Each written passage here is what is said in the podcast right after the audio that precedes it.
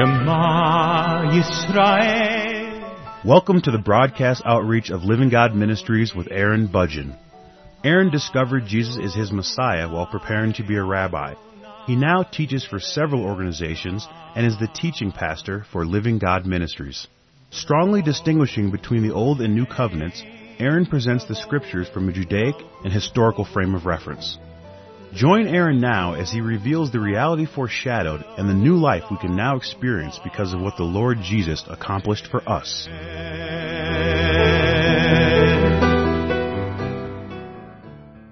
In the previous program, I was talking about Galatians chapter 4, verses 1 through 7. And in today's program, I would like to spend a little bit more time with verse 7, where he makes the comparison between a slave and a son. In Galatians chapter 4, verse 7, it says, Therefore you are no longer a slave, but a son, and if a son, then an heir of God through Christ. Now, the first thing that I would like to mention is that when a person is under the law, they are a slave. They are not a son. They are not recognized as a child of God. They are a slave in the sense that they are bound to the law. They are a servant of the law. A person will find themselves in a situation where they are obligated to obey the commandments that the law demands that an individual obey. They will have to do that. If they succeed in obeying all of the commandments according to the law, then of course the Lord said that He would compensate them. He would bless them with a number of things. But because an individual will never obey all of the commandments, there will never be any delivery by God with regards to any of the blessings that were advertised in the law. And so there is a slavery that a person lives under. There is a form of slavery a form of slavery in the sense that a person can work and yet they will never be compensated for any of the work that they perform. A slave, a servant, is an individual who works for somebody else and does not get to keep the profits that that individual earns for the other person. Now, of course, there is a difference between a slave or a servant and someone who is hired to do a job. In that case, there is an agreement that is made that they will receive some compensation. But if you are a slave, the only compensation that you might be able to enjoy is being able to have a place to stay, in the sense that you have a legitimate place where you can sleep. You will have clothing provided for you. Food will be provided to you. Whatever you need in order to stay alive will be provided to you, but you will not be able to enjoy anything more than what you need in order to stay alive or whatever else your master is gracious enough to give you. So that's the difference between a slave and a servant, and a son or a child of the master is a different category entirely.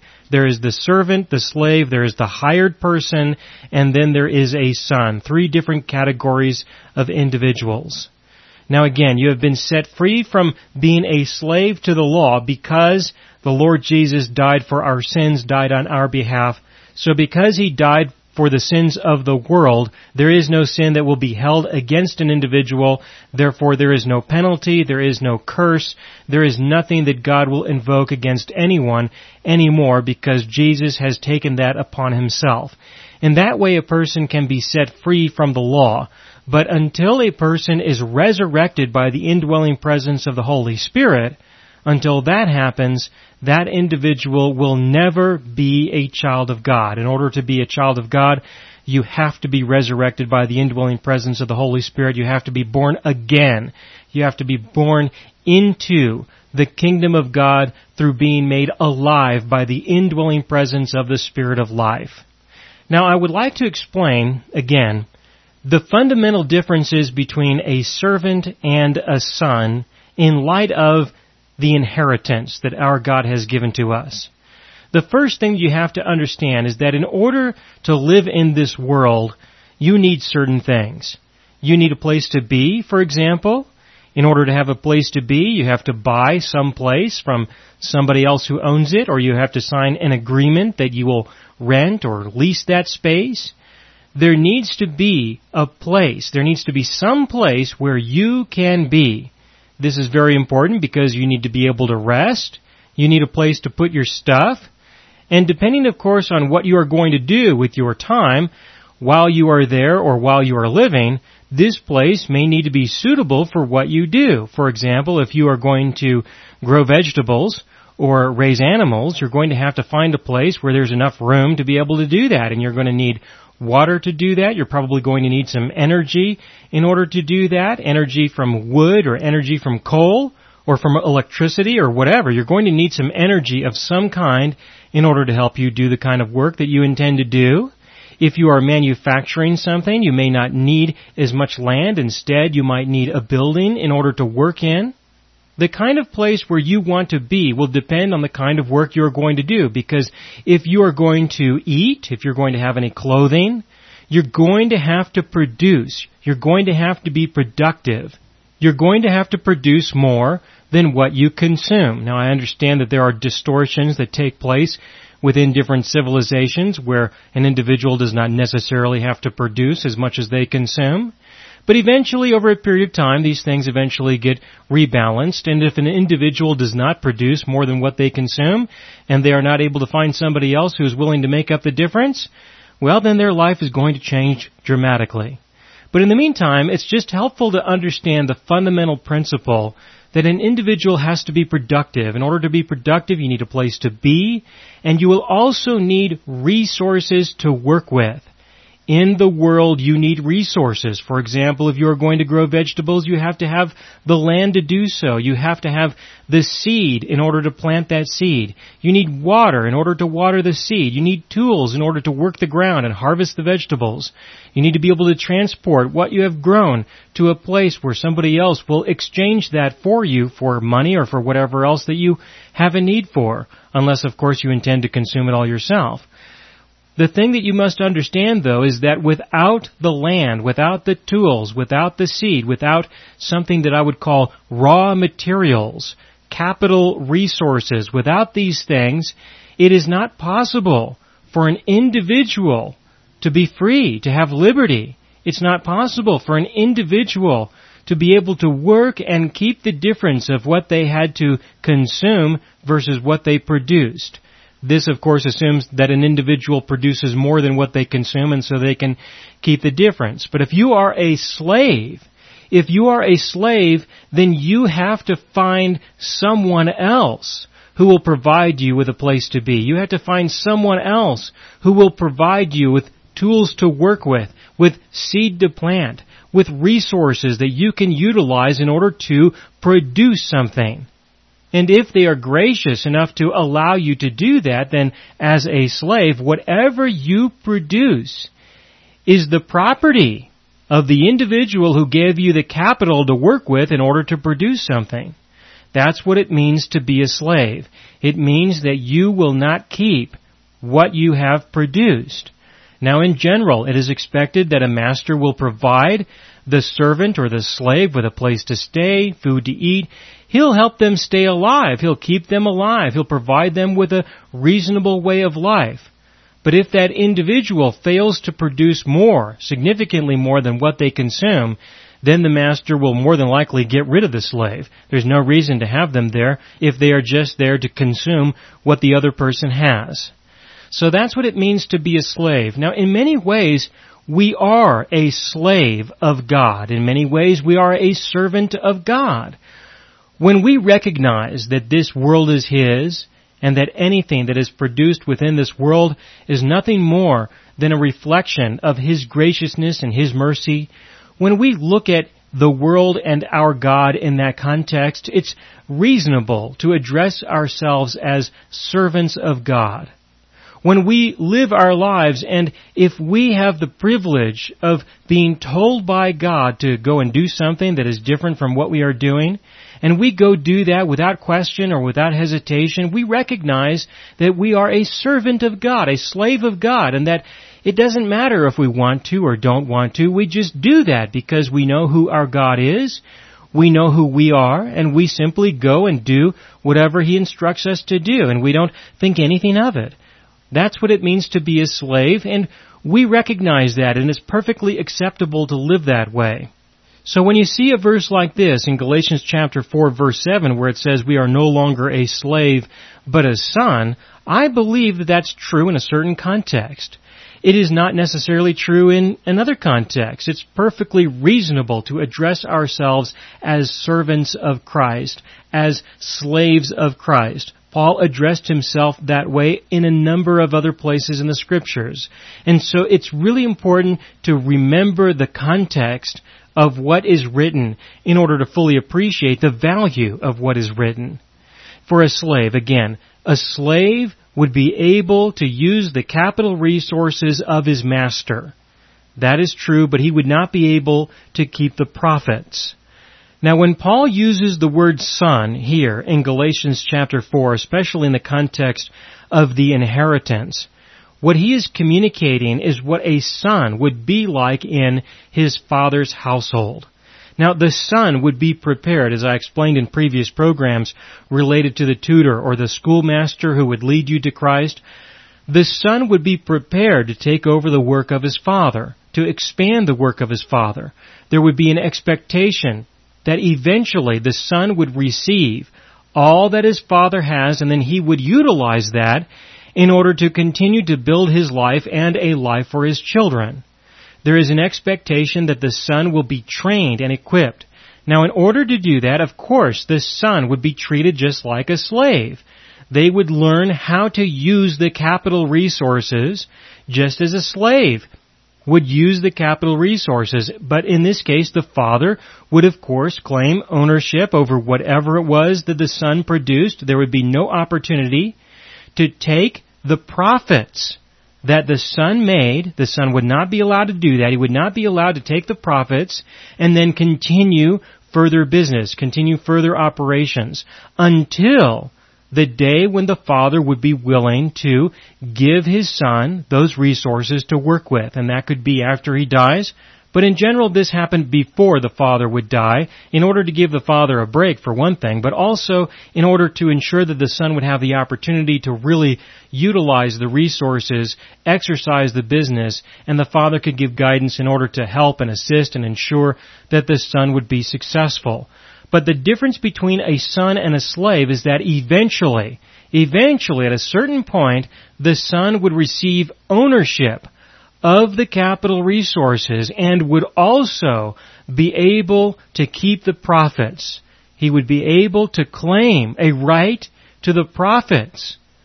There would be production, there would be consumption.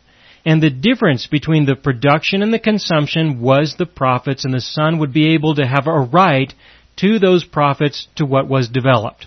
Now when our God refers to us as His Son, and He refers to us as His Son in the context of we are the recipients of an inheritance, then what that means is, is that He has already given to us capital resources that we can utilize. And He guides us, He leads us, He instructs us.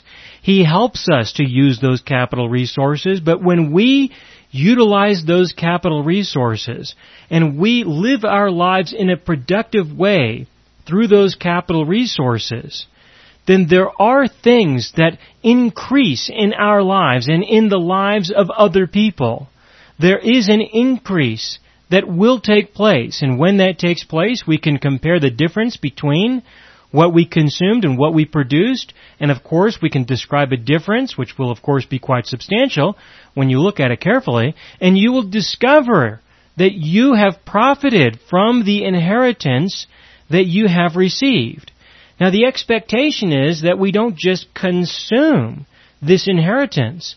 The expectation is that we utilize the inheritance and we increase the quality and the value of the inheritance, or more specifically, the kingdom of God through the inheritance. Now, What is the inheritance? The inheritance, of course, is the Spirit of God, who provides us with everything that we need for life and godliness. And what do we need?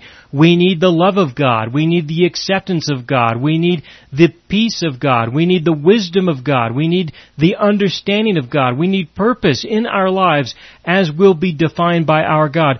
We need a lot. We were created by our God to have these needs, and when He gives to us His Spirit, His very being, he begins to meet these needs and give to us all that we have a need in our very being. And this is described as the inheritance. Now we will live our lives with what we have.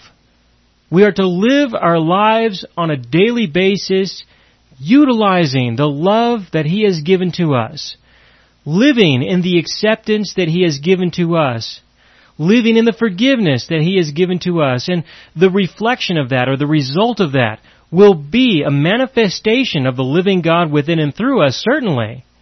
But this increase, this manifestation is something that we know deep inside would never happen outside of His intervention like this. But because we trusted in Him, because we made our decisions on the basis of the truth that He has revealed, we are His sons and we have a claim. We have a claim on any increase in the kingdom of heaven that has resulted.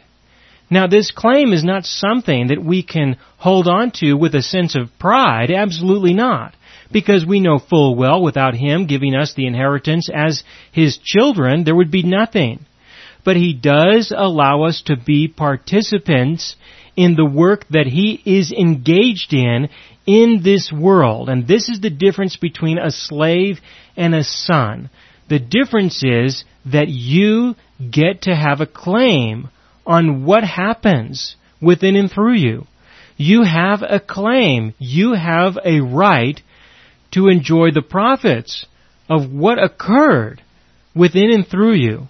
You can say that your God has allowed you to participate in this world in a creative capacity in various ways. For example, if you share the gospel with somebody else and they believe the gospel, you have a claim in that.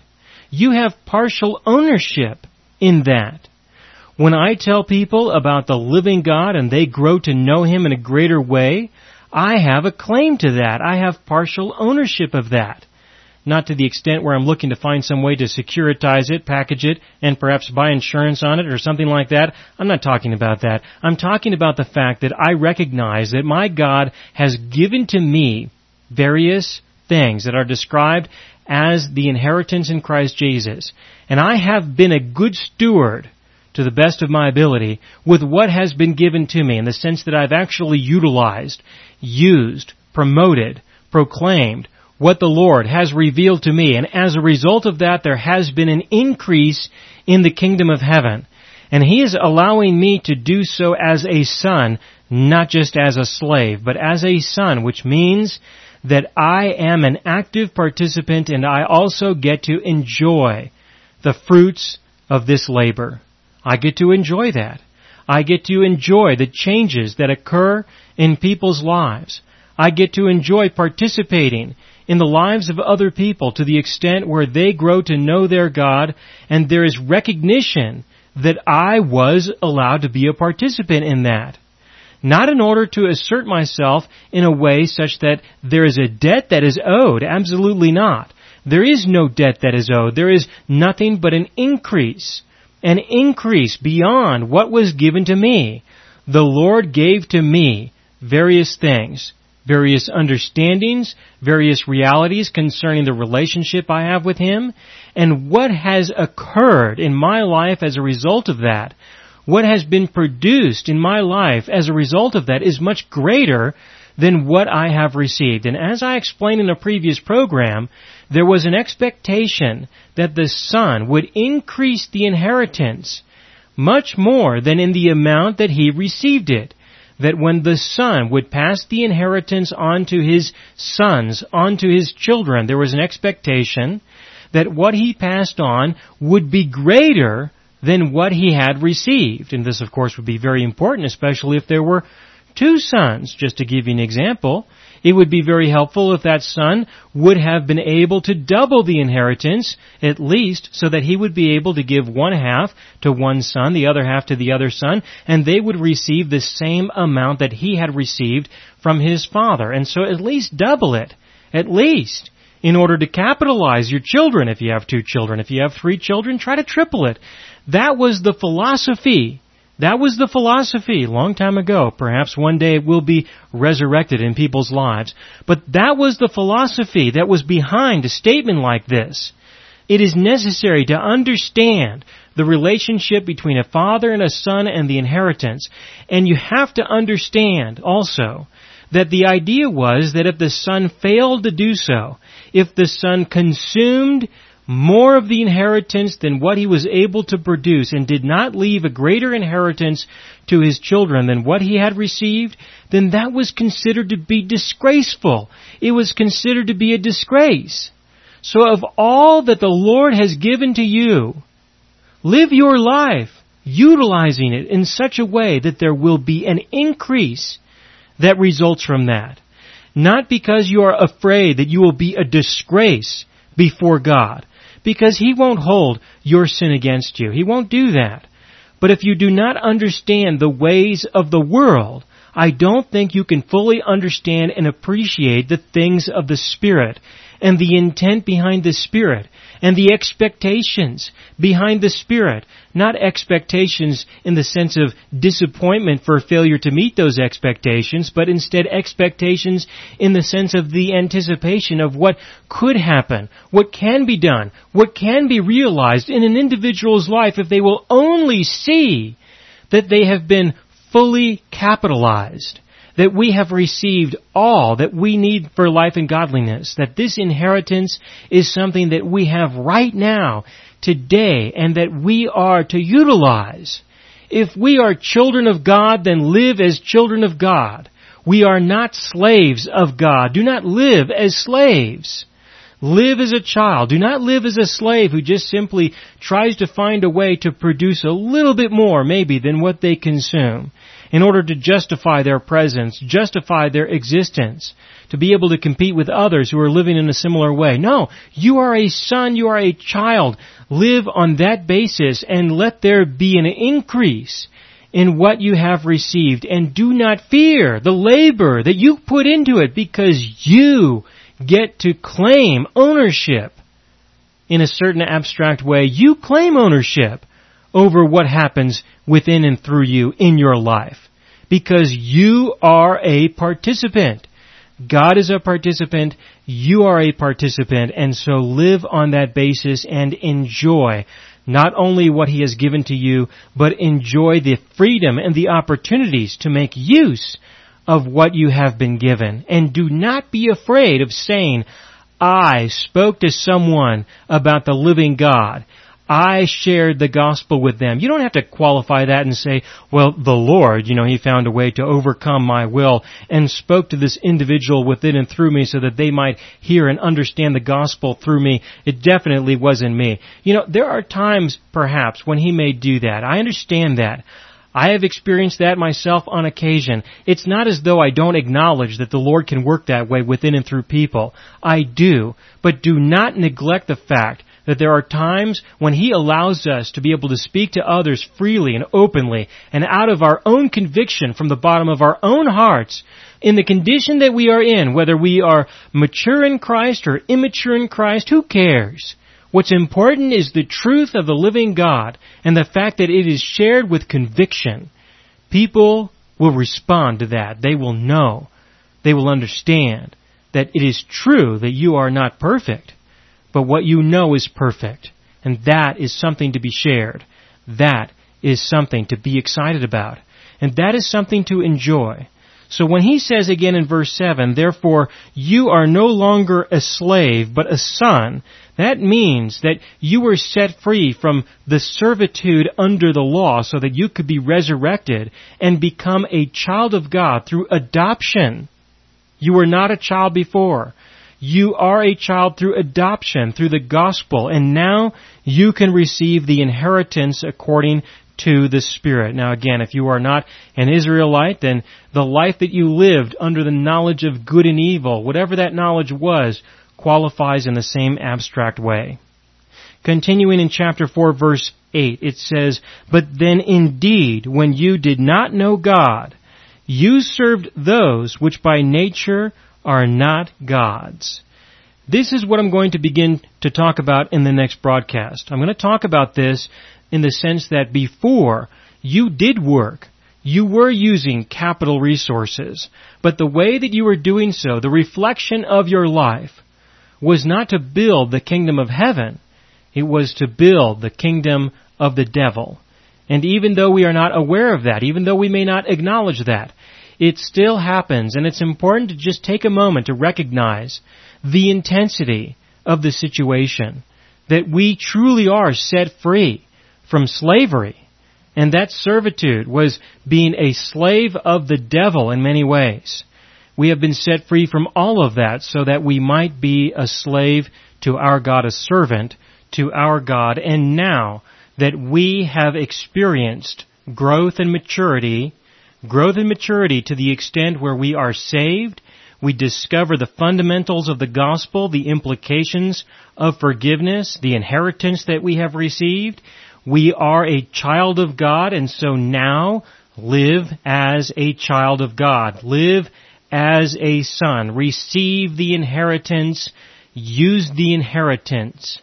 Prosper through the inheritance and be a participant in the building of the kingdom of God as you make use of all that God has given to you so that what you have received will be increased in such a way that you will enjoy this life that you have before you with your God being allowed to participate in His creation. And I will continue with this in the next broadcast.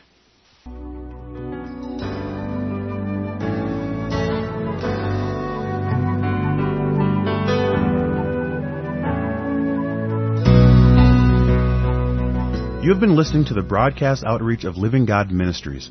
You can hear all of our programs for free through our radio archive at livinggodministries.net. That is, livinggodministries.net. Do help us develop new radio programs and continue broadcasting on this and other radio stations. Send your contributions to Living God Ministries, P.O. Box 38353, Colorado Springs, Colorado 80937 or use the donation link on our website livinggodministries.net. That is livinggodministries.net.